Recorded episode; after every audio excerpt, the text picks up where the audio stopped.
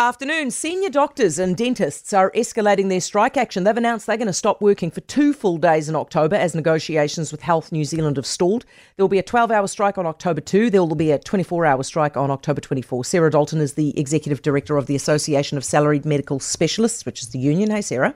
Hi, Heather. How are you doing? Very well, thank you. So, are you telling me that even though you already have had two strikes, Health New Zealand's not moving on its offer? Is that what's going on? No.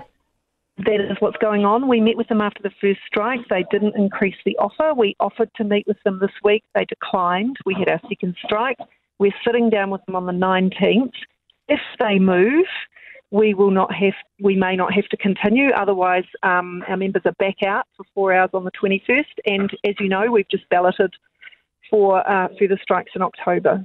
Now, Health New Zealand said you haven't even taken the last offer to the doctors to vote on. They're upset about that. Is that true? We, we have explained the last offer to them, which was no increase. Uh, we didn't ask them to ratify it because it wasn't enough. We have had very clear instructions from our members at the paid union meetings, which is unless it meets inflation, they are not interested. What do we say to the people who, frankly, are waiting a huge amount of time in any case with the stretched health system who are now going to have to wait longer? We are very sorry that they are missing out on care.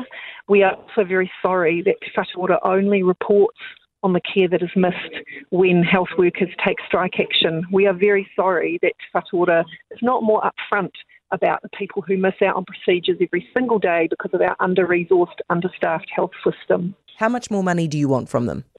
Look, we're not hugely far apart, but as we've said, when we put our claim together, um, inflation was running at around about 7%.